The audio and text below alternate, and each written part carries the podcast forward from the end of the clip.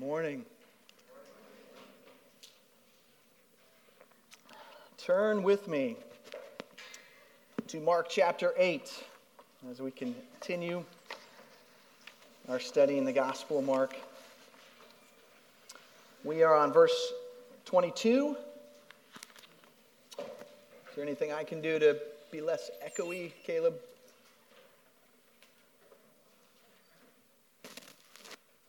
All right, I'll just roll with it. Mark 8, 22 through 30. And they, Jesus and his disciples, came to Bethsaida. And some people brought to him a blind man and begged him to touch him. And he took the blind man by the hand and led him out of the village.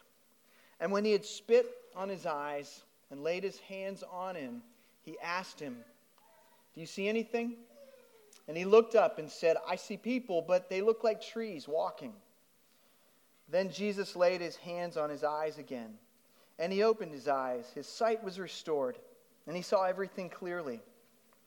And he sent him to his home, saying, Do not even enter the village. And Jesus went on with his disciples to the villages of Caesarea Philippi. And on the way, he asked his disciples, who do people say that I am? And they told him, John the Baptist, and others say Elijah, and others one of the prophets. And he asked them, But who do you say that I am? Peter answered him, You are the Christ. And he strictly charged them to tell no one about him. Say it with me if you want. The grass withers and the flower falls, but the word of the Lord endures forever. Let's pray. Father God, you are the Almighty, eternal, and merciful one. Your word is a lamp to our feet, a light to our path.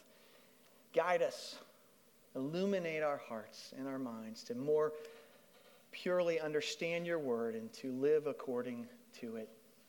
Through Jesus Christ our Lord. Amen. How many Jeopardy fans do we have out there? Not too many. I, uh, huh. I've never been a huge fan traditionally, but uh, mostly because I feel like an idiot when I watch it. Maybe that was why the hands weren't going all the way. Um, but my dad watches it every night, and he's trying to get on the show. He like goes online and enters the you know, whatever he does. And uh, he's hoping to get on it. And Wesley's really gotten into it because he's on the academic team at school. And so we watch it and he like prepares. And it's always fun to go to those academic competitions because these kids are like rattling off stuff. And Kath and I look at each other and, have you ever heard of that? No, me either. Um, but if you watch Jeopardy, you know the phenomenon, uh, just how cool it feels when you get the answer right. And because the contestants on TV have to wait till their clicker works, you know, it sounds like they're echoing you. So then you, you just, it just, it's just such a great feeling, all right? This man's son, nicknamed the Eaglet, was kidnapped on March 1st, 1931. This was from Monday. Who is Charles Lindbergh?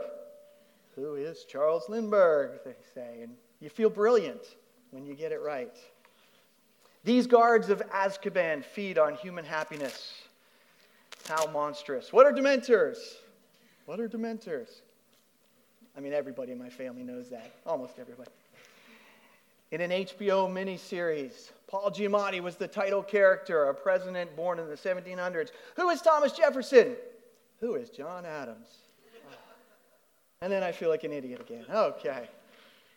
And then the geography and the periodic table questions, and I just pretend I'm texting because I have no clue. The Bible questions are fun. Sometimes they get them, but usually not. And so I'm like screaming, Ecclesiastes or Pontius Pilate. And my kids are all like, calm down, Dad. Not going to help them. I like to get answers right. How about you? Whether it's Jeopardy or school or Sunday school or the waitress taking my order. I don't want to get it wrong. So, But, and I remember in middle school and high school, maybe you were like this, but I did not want to participate in class. I didn't want to say anything unless I knew I was going to get the answer right. I might have, is it way down? Oh, I, it's been like that the whole time, hasn't it? Not nervous. First time. First time for everything. Keep that in Virginia. Did, you didn't, seriously, you didn't hear any of that? Okay.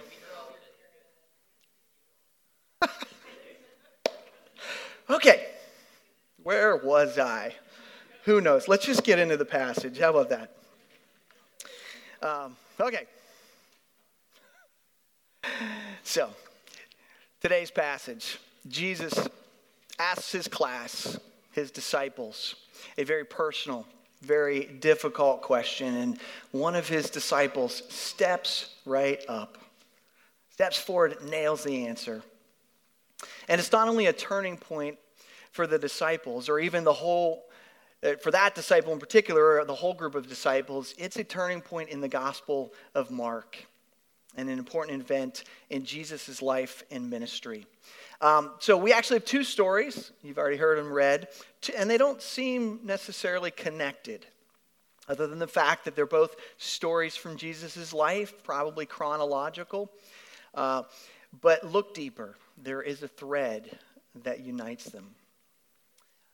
Last week, we saw Jesus exasperated by both the Pharisees, who they were, remember, they were asking him for a sign right after he had done this slew of miracles and feedings, right? Uh, but he's also exasperated by the disciples who are wondering. They, they get in the boat and they only have one loaf of bread, and they're like, How are we going to get enough to eat? You know, right after Jesus fed 4,000 people with seven loaves. Hmm, no idea. So Jesus needs these groups, particularly the second one, to see what he's doing in their midst. But both groups are incapable. But there's hope in today's passage. So the first five verses, let me read them again, show us what Jesus can do, Jesus' abilities, what he does. They came to Bethsaida, and some people brought to him a blind man and begged him to touch him. And he took the blind man by the hand and led him out of the village. And when he had spit on his eyes and laid his hands on him, he asked him, Do you see anything? And he looked up and said, I see people, but they look like trees walking. Then Jesus laid his hands on his eyes again, and he opened his eyes. His sight was restored, and he saw everything clearly. And he sent him home to his uh, he sent him to his home, saying, Do not even enter the village. So, two weeks ago, we saw Jesus restore healing and speech to a deaf man with a severe speech impediment. And if you were to kind of put those back to back, there's a lot of parallels between the two accounts. We've also had all kinds of uh, demons cast out, leprosy removed, paralytics healed. But this is the first blind man that we've encountered in the Gospel of Mark. It's interesting that this is the only miracle, I believe, that Jesus performs that seems to only work partly at first. For some reason, Jesus laid his hands on the man twice before his sight was completely restored. After the first time, Jesus spits in his eyes. The man can only see blurry images. Uh, people look like trees. And, and obviously, this man was not blind from birth, or he wouldn't be able to decipher what he was seeing. But then verse 25 says that Jesus laid hands on him, his eyes again, and his sight is completely restored. And I think it's interesting that Mark recorded this detail that it takes two tries. Did Jesus just forget to pray that morning? Was his mojo not working?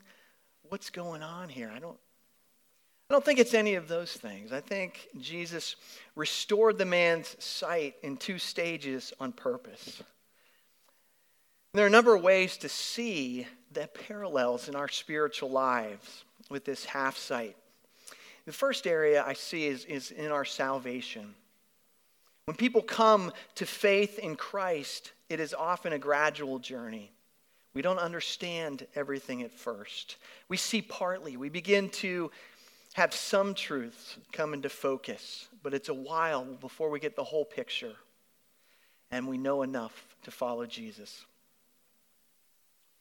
Through biblical revelation, the progression of this man's sight mirrors how the Old and New Testaments reveal Jesus and reveal God.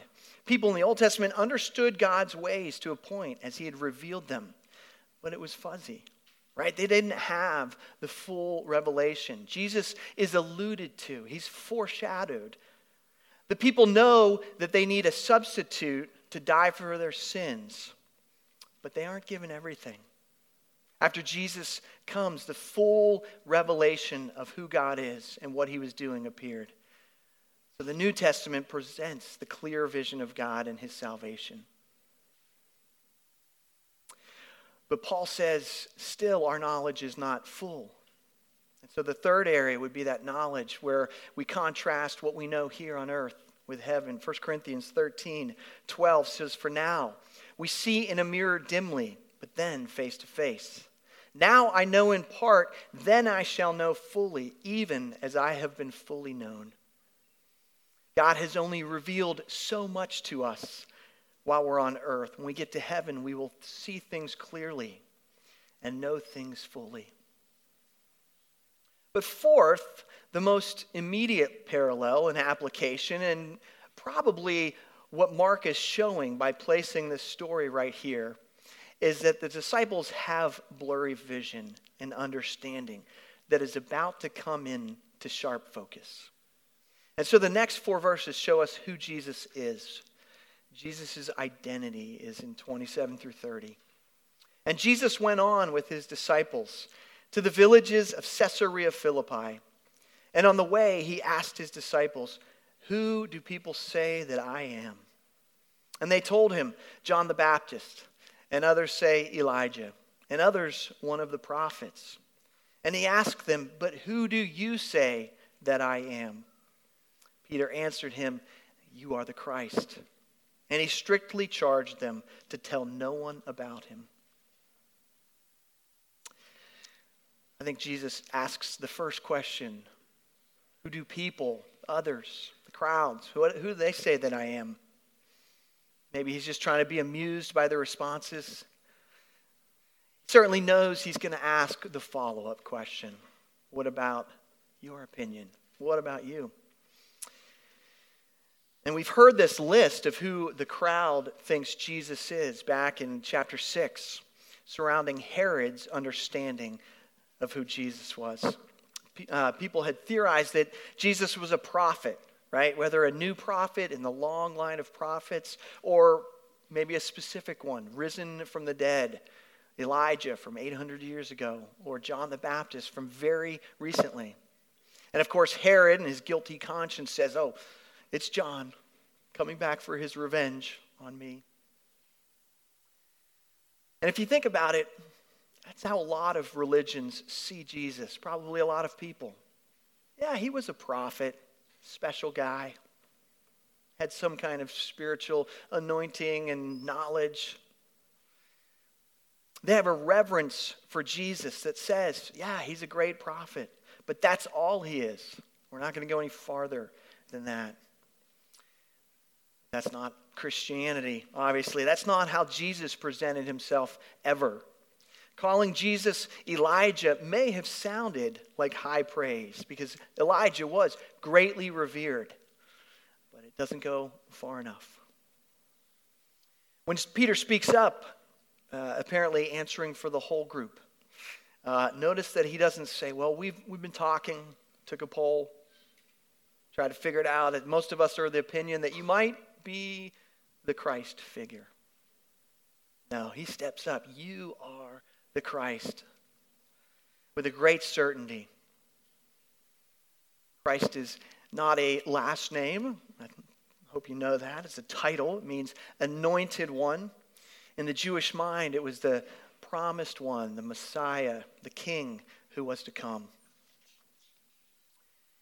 And so Peter says this. And Mark's gospel just ends this section, this passage, uh, with Jesus saying his comment, hey, hey, just keep this quiet, right? It's kind of what he just told the, the blind man. Don't even go to the village. He's been telling people left and right, just don't tell anyone. There's a lot more recorded in Matthew's gospel. And so it makes you wonder the source behind Mark's gospel, remember, is Peter. And so maybe there's some humility here. Because in Matthew's gospel, Peter gets praised. Uh, in Matthew 16, 17, right after he says, You are the Christ, the Son of the living God, Jesus says, Blessed are you, Simon Bar Jonah, for flesh and blood has not revealed this to you, but my Father who is in heaven. And then there's a longer dialogue about the rock on which Jesus will build his church. And so, without going into that conversation too much, let's just say that Peter nailed it. Peter had the right answer. Do you want Jesus to say that you are blessed? Then know who he is and proclaim it. Doesn't matter what the prevailing opinion of the crowd is. Doesn't matter what the spirit of the age has decided about Jesus. What matters is who you believe Jesus to be really how the scriptures present him, who he teaches himself to be. Sometimes people will say something like this It doesn't matter, it doesn't really matter who Jesus actually was, right? It just matters that you follow the gentle spirit of his teachings. That is total bunk. Don't listen to that. Jesus was not God incarnate, which he claimed to be over and over again. Then don't take any of his teachings. Reject it all as lies. All of Christianity is bound up with the factual truth that Jesus is the Christ, the Son of the living God, fully God and fully man. And so, even as Jesus tells them to keep it quiet and, until after his resurrection, it reminds us that the time is coming, says Philippians 2 10 and 11. At the name of Jesus, every knee should bow in heaven and on earth and under the earth, and every tongue confess that Jesus Christ is Lord to the glory of God the Father. It will not be a secret. It will be the greatest and most obvious truth in the universe on that day. Did you figure out what the thread that unites these two stories is? People's eyes are opened by God. First, physical eyes, then spiritual eyes. Just as the blind man was made to see, so the disciples are able to see. Right? Back in verse 18 that Frank preached on last week, Jesus had lamented the disciples not understanding. Having eyes, do you not see? But now the truth is getting through to them. It's been revealed to them. They understand. To see Jesus as just a man is to have blurry vision, blurry sight of the blind man halfway through the miracle. But to see Jesus as God and man is to have full sight, to know the truth of his identity. I hope that no matter what you remember about my time here, at Potomac Hills, that all the memories that we share, I hope that most of all you will remember that I pointed you to Jesus. Not always perfectly, maybe not always my first instinct or piece of advice, uh, but if I didn't say it when you needed to hear it then, I'm saying it now. You need Jesus more than anything in your life. You need him more than you need health or success or significance or, or leaving some kind of legacy. You need his love more than you need the love of your spouse or your kids or your parents. You need Jesus for salvation. You need Jesus for eternal life after you die and for abundant life here on earth.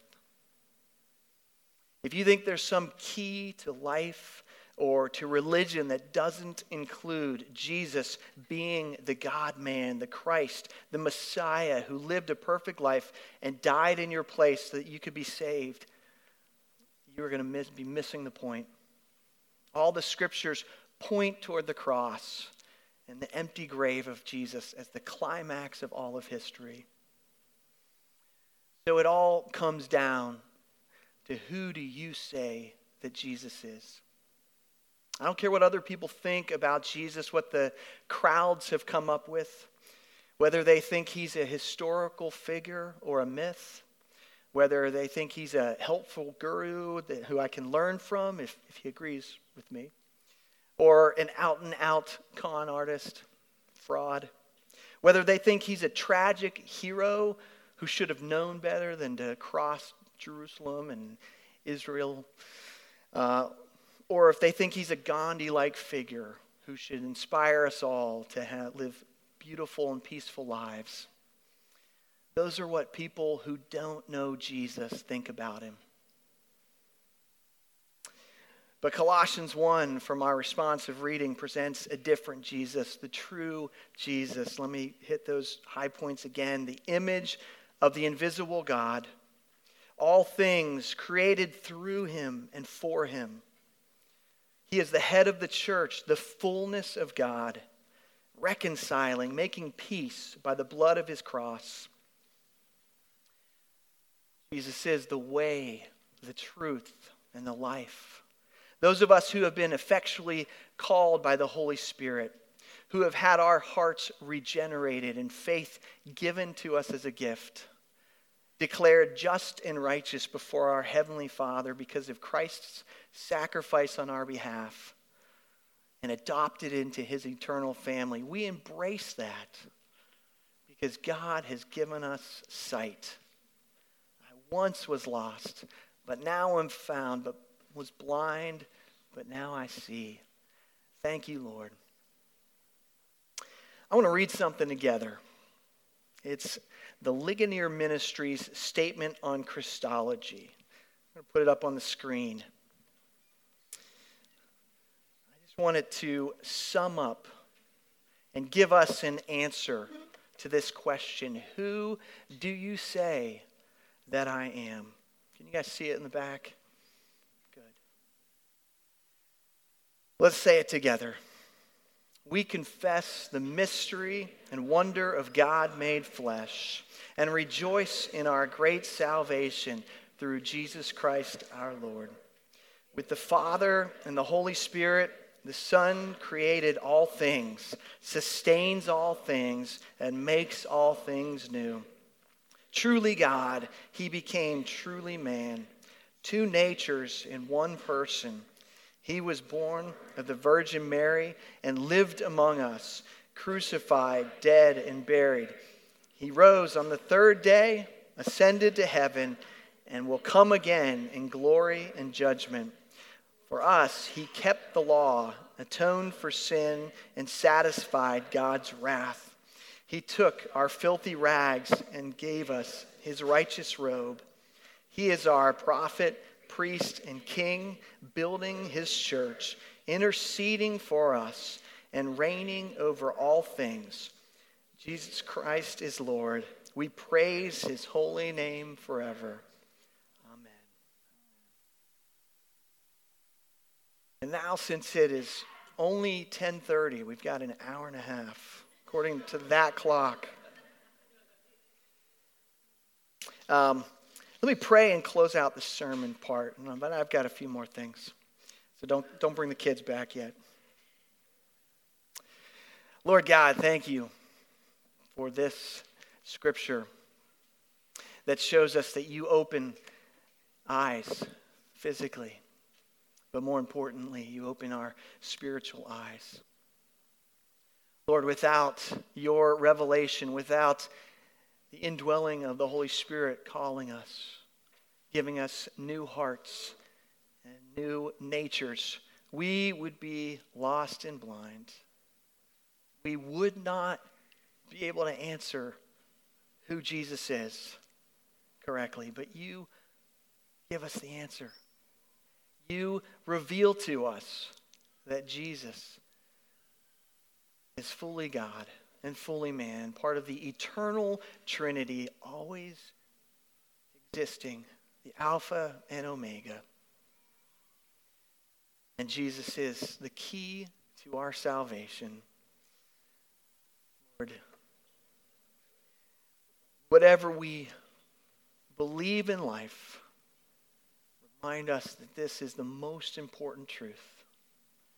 Help us to never fall away fully understanding and believing. We ask all these things in Jesus' name. Amen.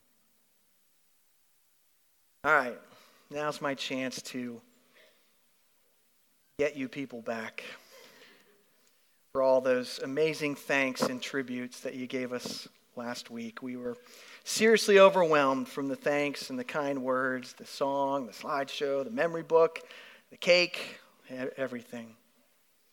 Um, I actually hope to meet that guy that you guys were talking about. These memories, these letters, sounds amazing. I am just a goofball who tries to show up to work and do my job. I was seriously expecting a roast, so getting a toast, that's cool. Um, so I would love to be able to name everybody that's been part of uh, making this such a great place, but that would take too long. Um, Caleb, do the Academy Award thing with the music if I use up my time limit, but uh, here goes. I, I really can't believe that it's been 18 years. It's just astounding. I came to, I mean, Dave's told the story last year, but when we came to Potomac Hills Community Church, as it was called back in 2002, uh, you know, we brought our two-year-old Miles, and Kath was pregnant with Wesley, and um, the two churches I had served in South Florida had not lasted very long, and so we were anxious to find a church where we could really invest and put down roots. And I kept telling everybody, I, I, it's got to be like 10 years or more because these two and three year gigs are just wearing me out. And so, I mean, Dave talked last week about how they really needed this youth and worship pastor, and I fit that. But you know what? The church was such a great fit for us. It was exactly what we needed.